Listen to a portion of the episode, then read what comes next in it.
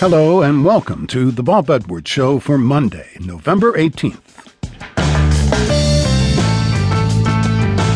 The Wikipedia entry on stamp collecting assures me that it's still one of the most popular hobbies in the world. It says stamps are collected for their historical value and also for the different subjects depicted on them, ranging from ships, horses, and birds to kings, queens, and presidents. Collector and writer Chris West is here to tell us about his new book titled A History of Britain in 36 Postage Stamps. Later in the hour, new gospel music from the Blind Boys of Alabama. They were indeed boys when the group was founded at the Alabama Institute for the Blind in 1939. They are a much more seasoned group today. We'll hear them perform songs from their new album titled I'll Find a Way.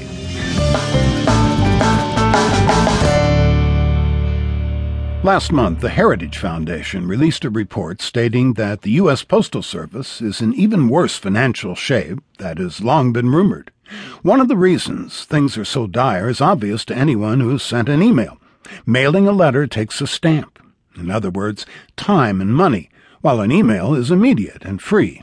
But stamp collectors see them as more than a means to an end. Stamps are tiny works of art that tell a story.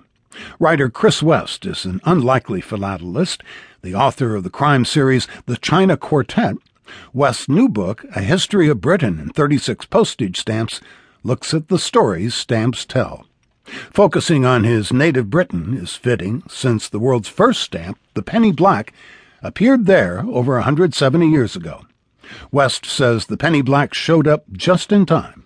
It was a complete mess what happened was you'd go to a, a, post office and say, I want to send a letter to Aberystwyth. And they'd look at the wall and say, a big chart there and say, oh, that'll cost you seven pence or something. Oh, it's more than an ounce, so it'll be more than that. And off it would go.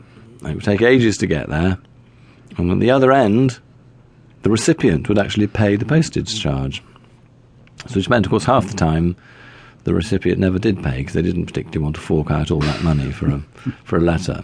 And also, people used it as a code, just to say, "I'm okay, I'm still alive," because you know you, they, they recognise a handwriting and say, "I don't want that letter because it didn't matter any longer." so the whole the whole system was was and it was corrupt as well. If you were a, a member of parliament, you could send letters for free. And so MPs got lots of um, directorships and things so that their businesses could um, send letters for free. It was a mess. It was a mess.